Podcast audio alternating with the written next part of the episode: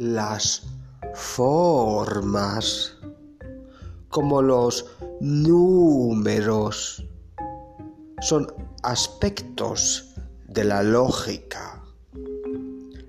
Las formas, como los colores,